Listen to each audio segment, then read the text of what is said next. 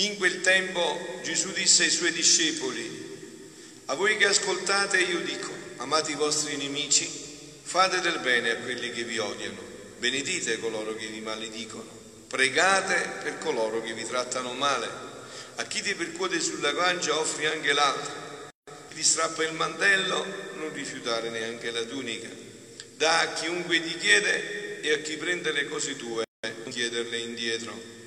E come volete che gli uomini facciano a voi, così anche voi fate a loro. Se amate quelli che vi amano, quale gratitudine vi è dovuta? Anche i peccatori amano quelli che li amano. E se fate del bene a coloro che fanno del bene a voi, e quale gratitudine vi è dovuta? Anche i peccatori fanno lo stesso. E se prestate a coloro da cui sperate ricevere, quale gratitudine vi è dovuta? Anche i peccatori concedono prestiti ai peccatori per riceverne altrettanto. Amate invece i vostri nemici, fate del bene e prestate senza sperare nulla, e la vostra ricompensa sarà grande e sarete figli dell'Altissimo, perché egli è benevolo verso gli ingrati e i malvagi. Siate misericordiosi, come il Padre vostro è misericordioso. Non giudicate e non sarete giudicati, non condannate e non sarete condannati, perdonate e sarete perdonati, date e vi sarà dato, una misura buona, pigiata, colma e traboccante vi sarà versata nel grembo, perché con la misura con la quale misurate sarà misurato a voi in cambio. Parola del Signore. Parola del Vangelo cancelli tutti i nostri peccati. Siano lodati Gesù e Maria. Prima di entrare in questo profondo brano del Vangelo, io vorrei farmi aiutare da, una, da dei passaggi che ieri ha fatto Papa Francesco nella catechesi del mercoledì. No?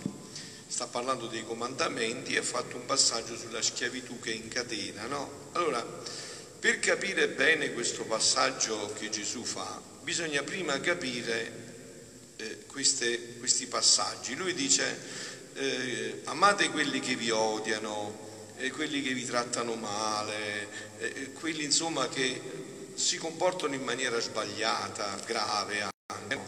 ma eh, chi sono questi? Cioè perché fanno così? Perché tu li devi amare? Qual è il motivo che li spinge ad agire così? E io mi voglio servire, non era il proposito di questo brano, ma a me è tornato molto utile eh, quello che ha detto il Papa proprio riguardo a questo. No? Dice il Papa ieri, infatti c'è una schiavitù che incatena più di una prigione. Qui stava parlando, ci sono prigionieri come San Massimiliano Maria Colbe che sono morti in carcere ed erano liberi. Ci sono altri che sono liberi ma sono schiavi Dici come funziona questa cosa? No? Chi sono coloro che odiano, fanno male? Sono degli schiavi, no? Eh certo. Infatti c'è una schiavitù che incatena più di una prigione, più di una crisi di panico, più di un'imposizione di qualsiasi genere. È la schiavitù del proprio ego, del proprio io. Ecco perché io amo questa, ma proprio l'amo, questa rivelazione di Gesù a Luisa sulla divina volontà, perché questa rivelazione di Gesù, alla divina, di Gesù a Luisa sulla divina volontà è proprio un guarirci da questa malattia terribile dell'io che ci frantuma completamente. Quale, qual, quella gente che tutta la giornata si specchia per vedere l'ego, l'io, e il proprio ego ha una statura più alta del proprio corpo sono schiavi dell'ego. L'ego può diventare un aguzzino che tortura l'uomo ovunque sia e gli procura la più profonda oppressione, quella che si chiama peccato. Eh, vedete come i concetti, perciò ho detto figlioli, state tranquilli, tutti i concetti che la Chiesa ha già detto in questi duemila anni saranno tutti ribaditi sempre con la chiarezza, sempre, sempre, vedrete non si può uscire. Qua hanno riflettuto tanti grandi santi, tutti, e tutti hanno riportato il concetto base, no? che è questo. Quella che si chiama peccato, che non è banale, ha detto sempre il Papa, violazione di un codice. Se vedete come definisce il peccato, come ha sempre detto la Chiesa. Così continua a dire anche Papa Francesco e non può dire diversamente. È normale, no? Non, che non è banale violazione di codici, ma fallimento dell'esistenza. Cos'è il peccato, fallimento dell'esistenza e condizione di schiavi. Capite come ha definito il peccato? Bellissimo, eh? Fallimento dell'esistenza e condizione di schiavi. Il peccato è alla fine dire e fare ego, dire e fare ego, l'opposto di fare e vivere la divina volontà. Questo è dire e fare ego, io.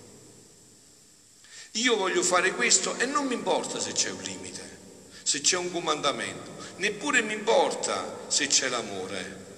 L'ego, per esempio, pensiamo nelle passioni umane, il fa l'elenco adesso, eh? il goloso, il lusurioso, l'avaro, l'iracondo, l'invidioso, l'accidioso, il superbo, che sono questi? I sette vizi capitali. Vedete come Papa Francesco riprende tutto? È sempre là, eh? si, va sempre, là, figlioli. Da qua nessun uomo può scampare, direbbe Dante. Sempre la stessa cosa. Il goloso, il lussurioso, l'avaro, l'iracondo, l'invisore, il superbo e così via sono schiavi dei loro vizi che li tiranneggiano e li tormentano. Chi odia, chi fa questo è schiavo del suo vizio, perciò Gesù dice amateli.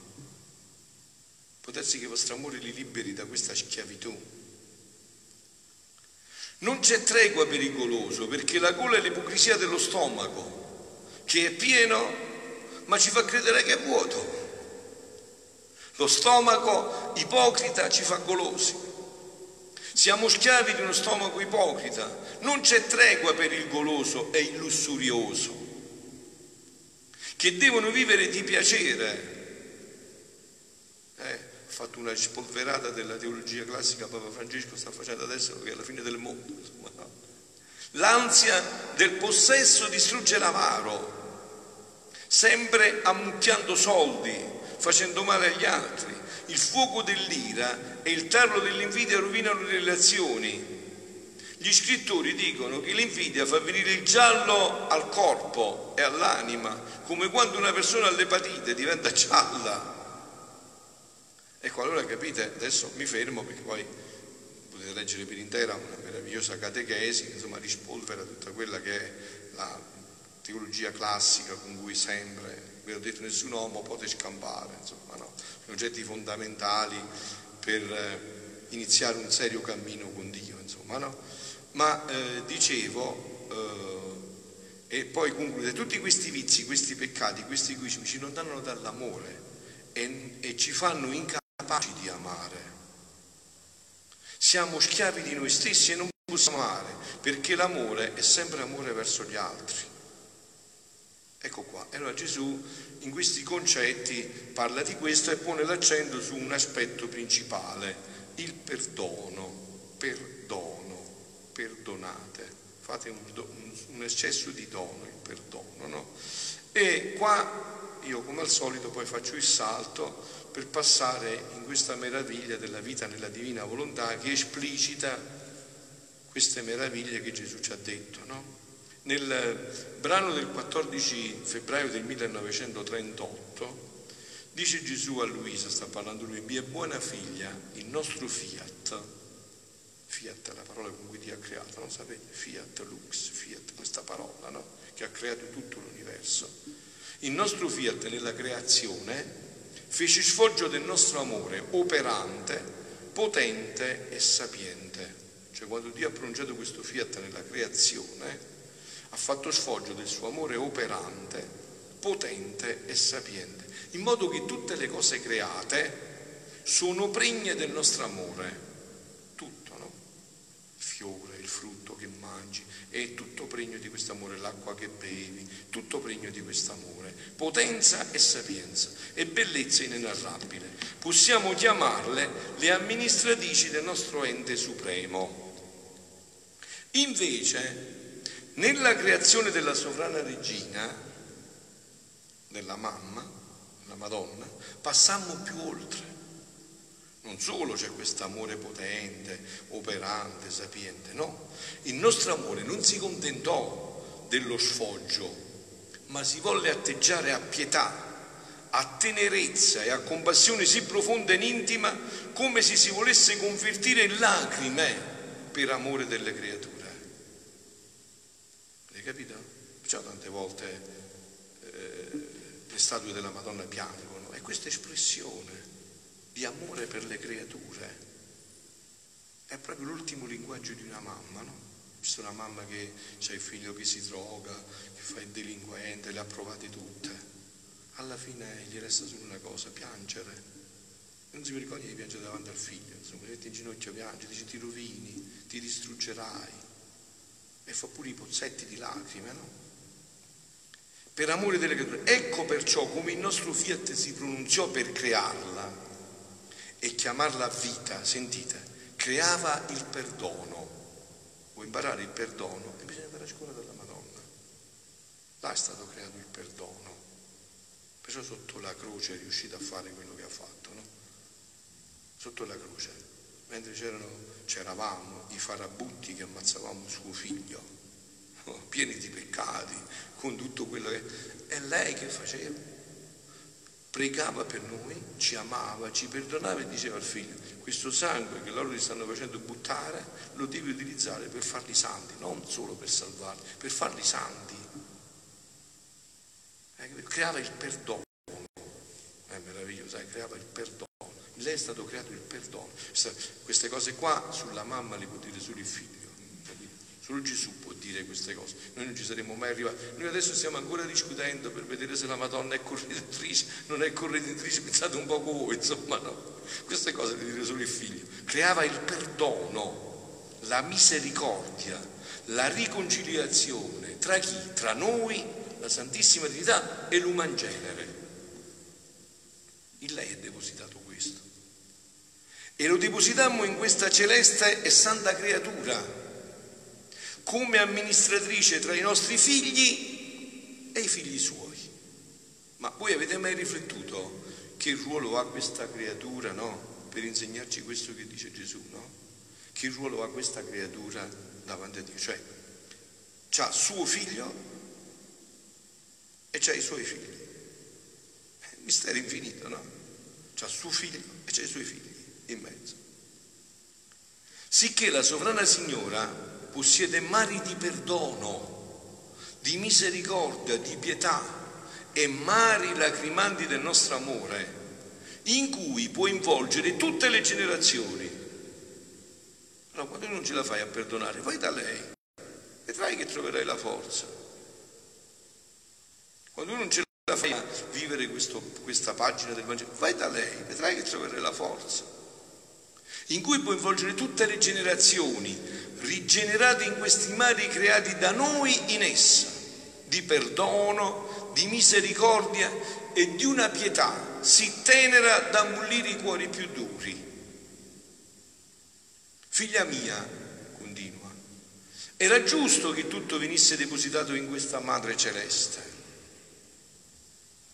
perché dovendo possedere il regno della nostra volontà, capito? Qua sta tutto il punto, qua sempre il punto fondamentale. Lei doveva possedere in pienezza questo regno. Venisse tutto a lei affidato. Essa sola tiene posto sufficiente per poter possedere i nostri mari da noi creati. Con la sua potenza creante e conservante, la nostra volontà mantiene integro ciò che crea, senza mai scemarsi, ad onta che diamo sempre. Perciò dove non c'è la nostra volontà, non possiamo né dare né affidare né deporre. Ecco perché la Madonna è qua, deve formare i figli della divina volontà, perché Dio possa dare, affidare e deporre. Non lo può fare se non c'è questa vita. Non è che non lo vuol fare, non si può fare, no? È come se tu vuoi mettere una damigiana di 5 litri in una bottiglia di un litro. Desideri tanto versarlo, ma lo puoi fare. Se quella bottiglia avesse la capacità di ampliarsi e diventare recipiente da poter contenere quei 5 litri, allora lo puoi fare. Ma devi rendere quella bottiglia capace di, di, di ampliarsi. C'è la nostra volontà, non possiamo dare né affidare né deporre, non troviamo posti. Il nostro amore resta inceppato alle tante opere belle che vogliamo fare nelle creature. Anche quest'opera di perdonare i nostri nemici, a chi ci sputa in faccia, a chi ci fa del male, a chi ci denigra, a chi ci eh, calunnia. E questa è un'opera che non possiamo fare noi. Deve venire a fare Gesù in noi. A voi siete capaci. Siete capaci? Io no, voi siete capaci. E questo è venire a fare Gesù in noi. La divina volontà dentro di noi. E allora per loro, per Gesù, per la divina volontà, è niente questo, perché è specialista in questo. Infatti Gesù, come appena l'hanno messo sulla croce, che cosa ha detto la prima cosa? Signore, perdonali, e sarebbe, sarebbe stato sufficiente. Non solo ha detto perdonali, ma ci ha pure giustificati, perché non sanno quello che fanno. Non solo perdonali, non solo ha perdonato, ma anche giustificato. Perdonali perché non sanno quello che fanno. Solo in questa sovrana Signora non trovò inceppo il nostro amore. E perciò sfoggiò tanto fece tanto meraviglie fino a darle la fecondità divina per farla madre del suo creatore. Onde mio amato Gesù, e concludo, mi faceva presente tutti gli atti che faceva insieme con la sua mamma. Ieri sera, la sua mamma celeste, no? E c'era stato ordinato sacerdote presbitero Don Gianfranco Zuppa, no? È stato tanto tempo con noi, questo bellissimo pensiero finale che ha fatto quando ha salutato, no? parlando della Madonna, è stato molto bello, ha detto la, la mamma sta sempre dove sta i figli, e la figlia sta sempre dove sta la mamma. Non c'è possibilità di, di disgiungere queste cose, no? Quindi che faceva insieme con la sua mamma celeste Gesù. E mentre operavano, i mari dell'amore dell'uno e dell'altro si formavano uno solo e alzando le, le loro onde sino al cielo investivano tutto fino alla nostra divinità, che formando pioggia fitta d'amore sul nostro essere divino, portavamo l'amore di tutti, il refrigerio, il balsamo con cui la divinità restava raddolcita e cambiava la giustizia in trasporto d'amore per le creature. Vedi che fa la mamma? Cambia la giustizia in trasporto d'amore per le creature. E così insegna a fare anche a te. Così, se, se, sei veramente consacrato a lei, se veramente vai alla sua scuola, vedrai che ti insegnerà questo. Si può dire che il nostro amore rigenerò di nuovo amore l'umana famiglia e Dio le amò con doppio amore. Ma dove? Nella regina e nel suo caro figlio. E sentite questa, e concludo, eh, sentite questo, vi voglio bene però non svenite, eh, perché se la capite bene svenite, ve lo dico io. Eh. Ora senti un'altra sorpresa. Quando io, dice Gesù, piccolo bambino, succhiavo il latte della mia mamma, io succhiavo le anime, da scipazia, eh. avete mai sentito queste cose? Leggete tutti i mistici che volete sentire, se mai sentite queste cose. Io succhiavo le anime perché lei le teneva, lei le teneva in deposito. Per la miseria, teneva in deposito, capito? E li faceva succhiare al figlio nel latte che gli dava. E nel darmi il latte le depositava in me tutte le anime. Sentite, sentite, perché voleva che io, Gesù, dice la mamma, la mamma voleva che Gesù, perché voleva che io le amassi, dessi loro il bacio a tutte e ne formassi la sua e la mia vittoria. Sconvolgente, eh? avete mai sentito queste cose? Eh? Mai, manco immaginate, eh? erano inimmaginabili, no? Doveva solo rivelare Gesù. Sentite, non solo ciò, non si ferma, ma nel darmi il latte mi faceva succhiare la sua maternità. È sconvolgente, eh? Le sue tenerezze e si imponeva su di me col suo amore, che io amassi le anime con amore materno e paterno io ricevevo in me la sua maternità e le sue tenerezze indicibili e così amavo le anime con amore divino, materno e paterno. Divino, materno e paterno. Onde, non continuo più perché era molto lungo il brano, se no vedremo qua tutta la notte poi, no? Onde dopo che me le depositava tutte, dopo che io Gesù adesso, con uno stratagemma d'amore, con un respiro, con un mio dolce sguardo, le depositavo di nuovo nel suo materno cuore. e per contraccambiarlo le davo il mio paterno amore. Bellezza, questa bellezza anche maschile e femminile, no? Eh? È sempre così, eh? vedete, passate queste mode, torneremo sempre al maschile e al femminile, state tranquilli. È solo una moda, una moda adesso che passerà, già sta sfumando, no?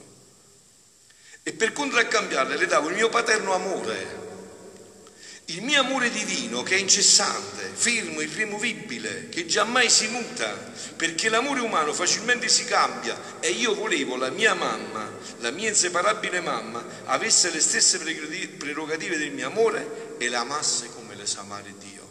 Quindi capite allora perciò Gesù ci dice che questo brano del Vangelo, che sembra così tosto, no? È semplicissimo. È sempre, dobbiamo far fatto a loro noi. Dobbiamo in ogni atto fare quello. Vieni di inondare, vieni a parlare in me, vieni a guardare in me, vieni a perdonare in me, vieni ad amare in me. Vieni... Dobbiamo comprendere che non è una filosofia, il cristianesimo, non è un'ideologia. Gesù ha parlato chiaro, senza di me non potete fare cose grandissime, vero? Così. Senza di me non potete fare niente. Siano lodati Gesù e Maria.